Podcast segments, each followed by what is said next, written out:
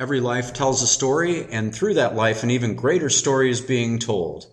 Today, we're going to talk to Kevin Wilson. He's one of many voices of faith.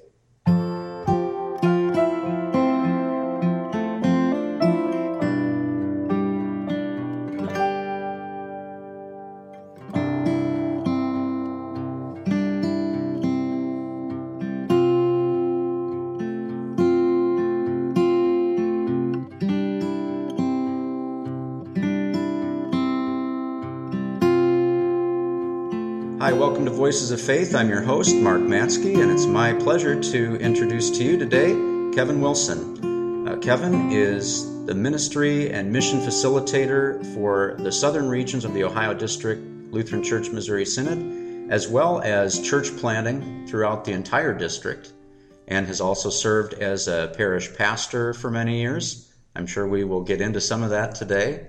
Uh, but as we do, Kevin, I would just like to uh, get things started by asking what is uh, your job description look like today? Uh, what does it mean to be a mission and ministry facilitator? Well, thank you for having me, Mark. I appreciate it a great deal. My primary role is to help congregations more effectively engage in the Great Commission. I also then help new congregations form so they can also engage in God's work. And within that, there are maybe specific programs we work with. Some have names, transforming congregations. Some are processes, say strategic planning. But all of them ultimately get at how does a congregation engage with their own members and the people outside their church so they together know Christ and can grow in Christ. Awesome. So, when you say the Great Commission, unpack that a little bit okay. for somebody who might not yeah. really know what that term's all about. Yeah, the, the underlying reality is that God wants a personal relationship with all people, and all of us, due to our sinfulness, are separated from God.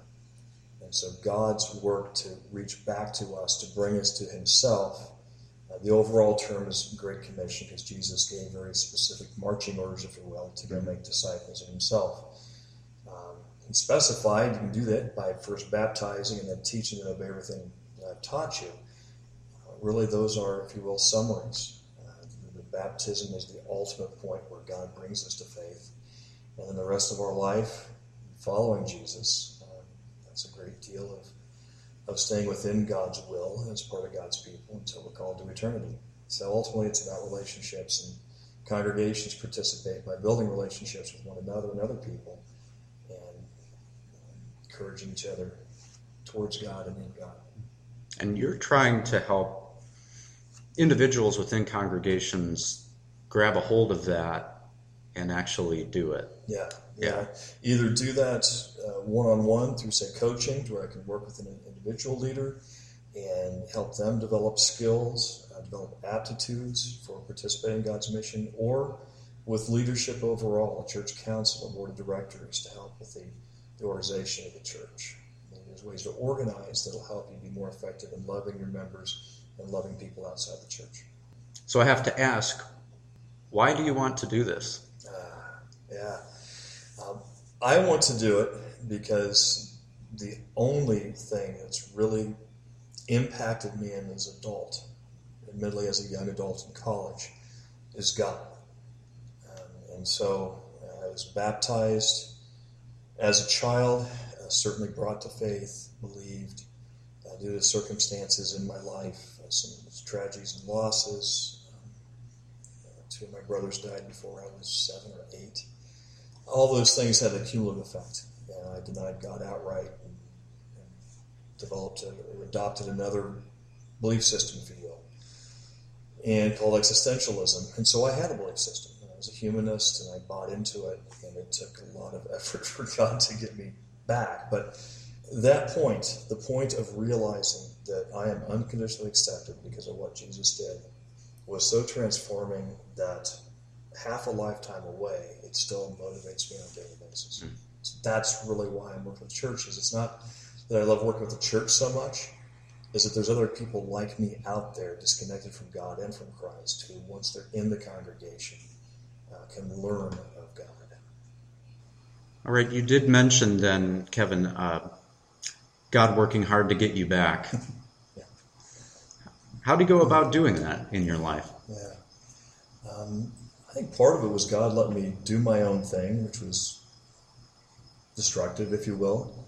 Um, I, like a lot of people today, was amoral. I had different morals and ethics for different relationships. So I acted one way towards parents and family, one way towards other people. That is a surefire way to unhappiness. You'll become very dissatisfied with life.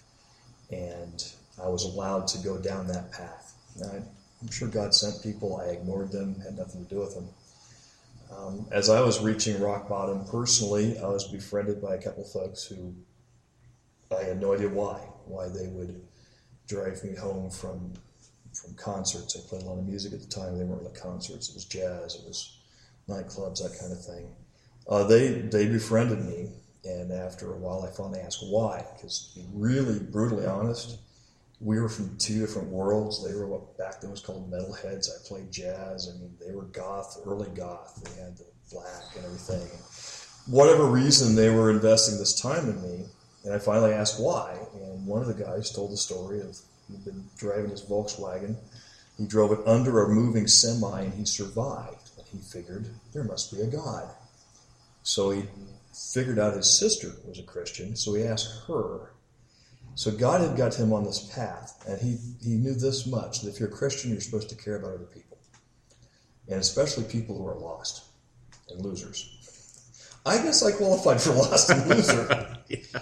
And, and um, you know, read between the lines, right? You know, I mean, yeah, like, what do you do with this? So um, we started to spend time together to hang out and try to process these things that were happening to us, and and both of us, actually all three of us, had Christian background. We had heard, we had been in church, or we had heard the gospel in Sunday school. And it's not like we were totally foreign, but faith was a different thing. And that the faith is this trusting in God. No. And so through our conversations, uh, over time, we started to read the Bible. Crazy idea. And, and sometimes got confused, sometimes got reassured. And there was a point in July of, the year, my freshman year in college, where I finally said, Lord, if you're real, I got to know. And, and faith was given again. And you know, I definitely give God all the credit for it because it's not logical or rational that I believe. Uh, wasn't a big emotional thing, no warm, fuzzy. it's mm-hmm. just faith. It's like, yeah, trust. Okay. And, and that was pretty much it. And then within well, three or four months, we tried to go to church. So all this happened apart from the congregation. Wow. And largely through someone reaching out to you Absolutely. and an encounter with the Word of God. It was someone who invested or cared for me when they didn't have to, even before they understood fully what they had gotten into. And, and then the Word of God is brought in. But we had already heard the Word. It's not, God had the tools to work with. Faith comes by hearing. We had heard. We just had, in a biblical term, hardened hearts. That's what it was. There's no other way to really get around it. And so God took care of that. As you were then growing in faith, what were some experiences that you had that, uh, you know, either way, you know, yeah, negative, that were like a landmark for you on your walk? We had to find a church, and it wasn't easy. Now, in all fairness, we're young adults wearing ripped up jeans. I had alternating green or bronze hair. That's all we owned.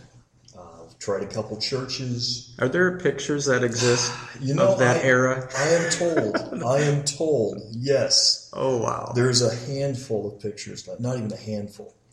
Um, there is a, a one of the first people to disciple me as a believer, was a youth leader at my parents' church.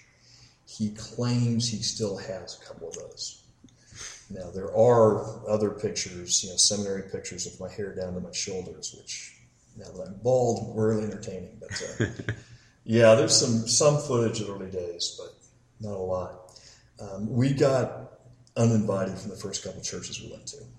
Uh, oh, we wow. just didn't fit in. It's mm-hmm. hard for a church, a well-established mainline church, and get look. We were standing in the back. We were uncomfortable sitting. We were we looked. We smelled different. You know, it, we got uninvited, mm-hmm. and so we stopped going to church, even though you know, we had some options. We stopped, and finally, uh, my buddy found a church that would accept anybody. Uh, Calvary Chapel, one of their branches, were really probably designed for guys like us. Mm-hmm. And so we were at Calvary for a year. We studied the Bible with them, and after a while, went, "Hey, the stuff you're teaching about the end times, that's not actually in the Bible. We may not be theologians, but that ain't in there." And yeah. So we found another church. Okay. I, for the next nine months, I made the worst charismatic in the world. Okay, and yeah. so we left that. Okay. Um, that was the story of kind of bouncing around. Now, looking back, and certainly as a parish pastor, that was hugely advantageous because we'd have people visit our church. Our members would bring folks who were unchurched who had a different background. Mm-hmm. And I could sit there and converse and say, okay, you use a term like this, washed in the blood. Here, from a Lutheran perspective, all right, we're talking about that. When we say grace, we're talking about God forgiving sins. You have this visual around it. And to be able to, so it really, God put it to use. Mm-hmm. It just took a while to wind my way back to Lutheran. And my mother is, uh, as Missouri Synod Lutheran, so it, it took a while mm-hmm. to get there. Yeah. Well, and it, I think obviously it would give you a sensitivity towards somebody who's coming in with a discrete vocabulary or no vocabulary at all, yeah. who's looking for answers from Scripture, yeah. and just a sensitivity to what it's like to walk into a church, which is sort of a peculiar context, and how to make them feel like um, they're not a fish out of water. Uh, there's an art to that, really, an organic art to that. There is, and it, it helps to model it to uh, by nature because of personal experience. Automatically go shake the hand of someone who looks different coming into church, but it only goes so far though too. I mean, members have to really embrace, or you know, it's got to be a both and. We all mm-hmm. have to come together on it, and, and I see it as broadening um, who we accept through the doors and to stay. Mm-hmm. and absolutely, as Christians, you learn. I learned not to try to have green hair and go to church. You know, now Calvary we could. Uh, we learn over time how to behave, but you need time, and you need that to be motivated by God's grace and not simply some law. that The church says you must judge this way, or you're not acceptable to God. Mm-hmm. So.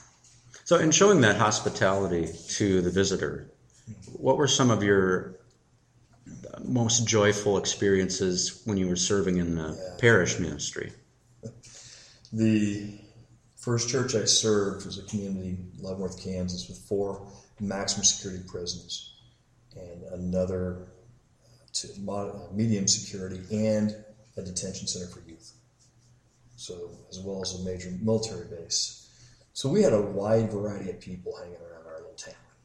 Um, there a point, oh, probably six, seven years into the call, when a man came into the service late, and I mean 15 minutes late, had long hair. Um, he definitely had prison tattoos. It's hard to miss them on hands and forearms. Mm-hmm. He comes walking in, and like many Lutheran churches, we had filled up the sanctuary from the back going forward. It also was a baptism day. I mean, there was literally only room. There was no room. look, no room. As he keeps walking in trying to find a seat. And I'm like, he finally sits on the floor near the front. There's nowhere else to go. And, I, am like, okay. And I start to go to him, and one of the patriarchs of the church gets up. A man who was intimidating in physical form and known for making sure that the law was properly preached. Mm-hmm. And now I'm thinking, great, I get to be a bouncer for Christ in a worship service. and Art gets up and walks to him and sits down with him with a hymnal on the floor. Wow. And then someone moves, they make some room, and they get up and sit in the first pew together, and he leads him through the rest of the worship service. yeah, yeah. Uh, I got to visit this man within two weeks, he left information. Turns out he lived 90 feet from the church's front door. Hmm. I met him and his girlfriend and, and her two children. And I'm like, what led you to go to church? And he said, I started reading this. They got a Bible out. And he goes, You can't read this more than a month and not figure out God wants you in community. And he goes, So I just had to get my courage up and walk in. And hopefully I can get these people in there too. That's phenomenal. And really. it's like- I, I'm like, wow, okay, you got it, dude. I mean, Mhm. would you like to teach something? mhm. Um, so that was a very good illustration, I think, of, of, of acceptance or someone coming in and having an opportunity if they wanted to to stay. Mhm. Where were some of the biggest tests that you faced in the congregation? And, and how did God contribute in Christ to Yeah. walking with you through those? We started as a, a highly conflicted church, and those were words from other people. Um, I was assistant to the pastor, and within a year, our senior pastor resigned from ministry. The fifth consecutive called worker to resign from ministry. Uh, God resolved this once again through my ignorance. I had no idea the trouble I was in, and so got some guidance. And a couple wise pastors told me, "Go work hard, go love God's people, just keep it simple." Just go love God's people. We trained members and the leadership that remained. A lot of leaders left, but those who remained, we trained in how to help people grieve.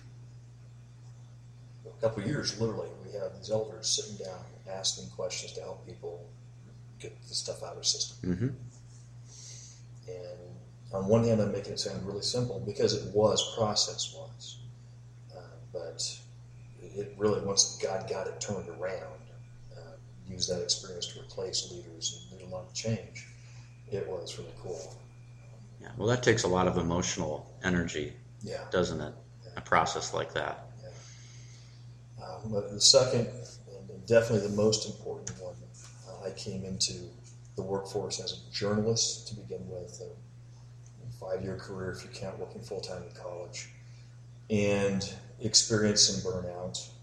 I went to the seminary looking for a master's degree, not to become a pastor. hmm God led me to become a pastor. And I got married right before our vicarage year, so three years into the experience in the seminary.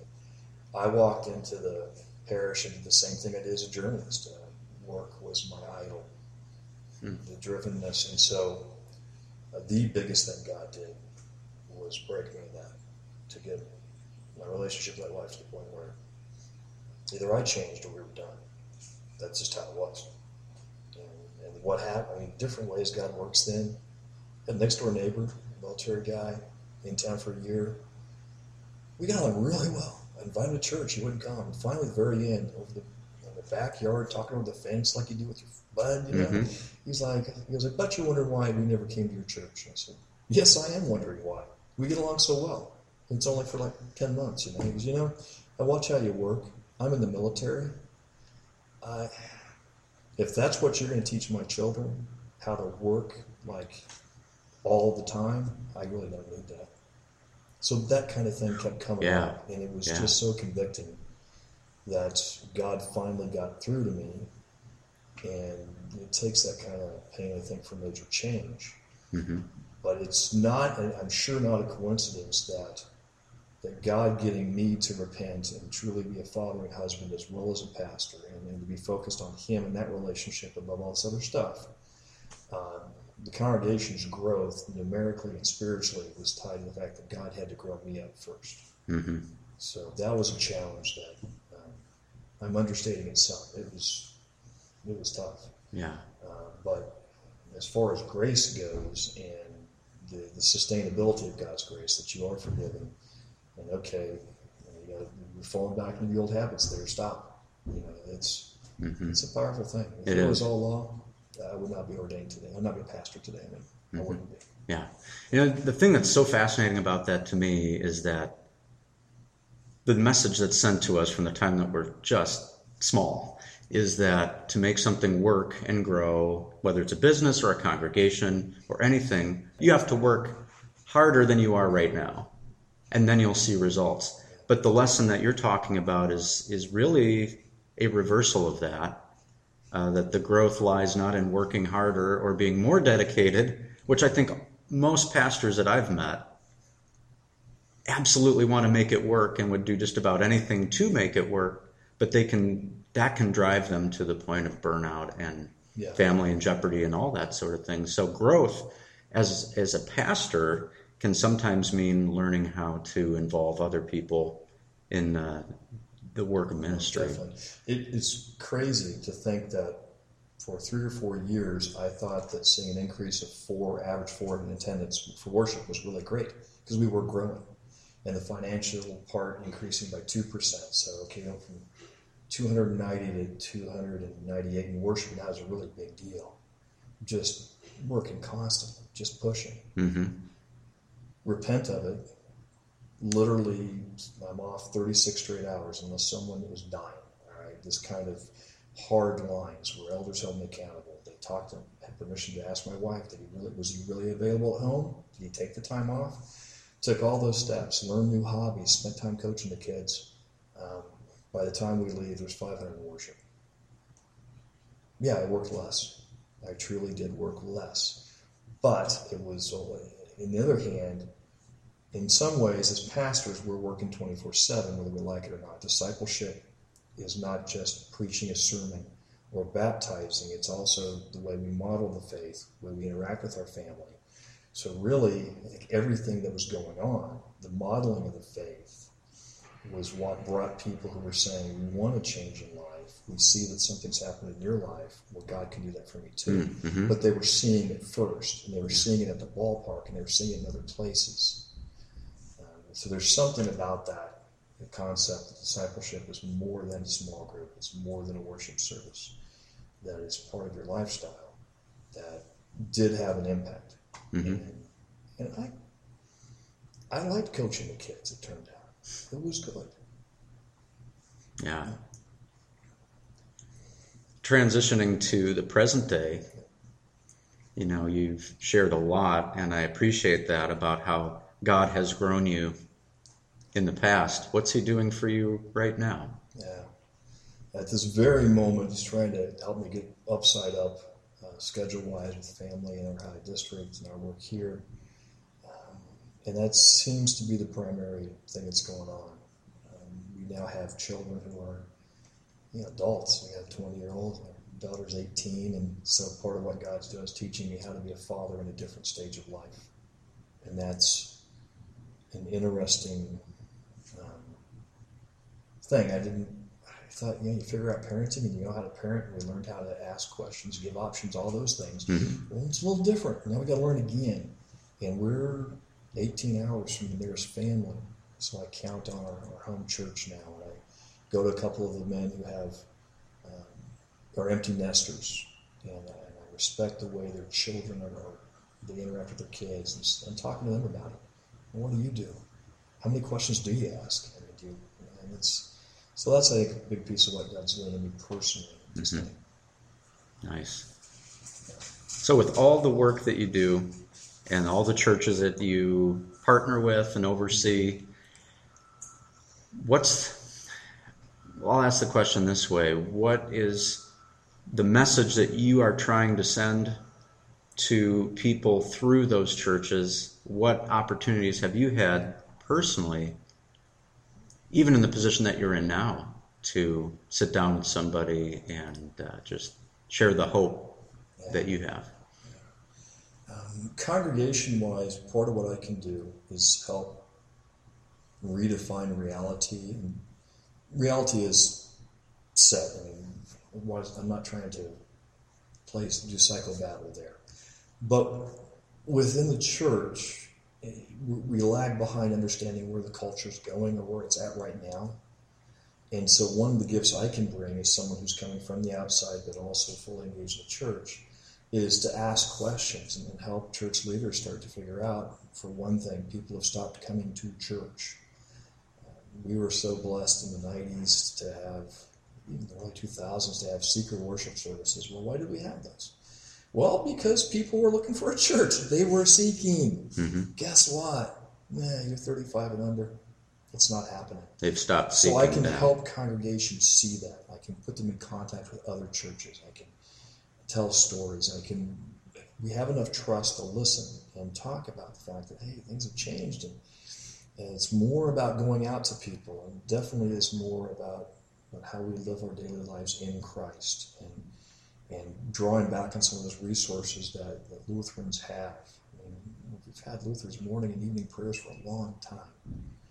Um, that's tied into seeing ourselves living out, being part of the priesthood of all believers. Mm-hmm. And that's, in modern parlance, being incarnational or missional. We already had it. It's rediscovering what was there before. So I can do that within congregations. And then individually, it just depends on who I'm traveling. I, will intentionally, I still wear something that's hopefully creates some curiosity, whether it's a shirt that does have a cross or a different kind of cross, or, or jewelry that's a little different, um, and just to get conversations going. Mm-hmm. And, uh, most recently, I've had a chance to to ex- talk through why uh, a story restaurant manager is not going to a church and, kind of walk through with them over a 30 minute period of time, a very slow afternoon for him, and I'm just sitting there drinking a soft drink, you know, just to be able to talk through. So why is it you're not going? Mm-hmm. You got three, two kids, and they're young, and you were baptized as an infant. So they're popping up where they're at. Uh, the second is I still have two in school. I got a senior in high school, an eighth grader. Plenty of parents to bump into, and they're they're trying to figure out where to put me, where to slot me and, and understand. And it's mm-hmm. hard to do because mm-hmm. I'm like, well, you're a pastor, but you don't serve a church. You're a facilitator, but that really sounds like more of a pastor. But I've recently uh, gone to our, uh, the soccer players, one of their senior photos in a special way that that wasn't provided by whoever shoots senior photos. So I went and spent two hours gathering soccer players, taking the photos, talking to parents. In that period of time, I had three people greet me as pastor. One person greeted me as Reverend Doctor.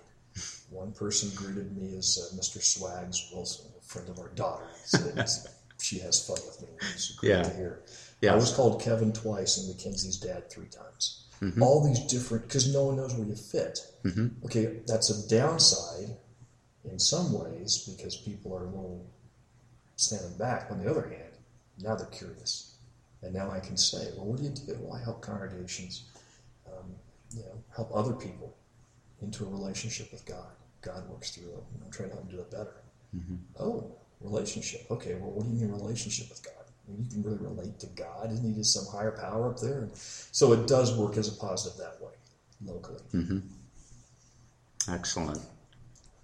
Well, listen, I think we could fill another show with conversation pretty easily because there's so much uh, to talk about with you, and I, I, appreciate what you have shared today. And I think it'll be a blessing to our listeners. And speaking of our listeners, I would like to give you the opportunity, if you'd like to contact us here at Voices of Faith for any reason, uh, you can write us at faithpodcast at outlook.com. Again, that's faithpodcast at outlook.com. Thank you very much, Kevin, once again, for joining us today. Thank you for listening to Voices of Faith. And remember, weeping may remain for a night, but joy comes in the morning.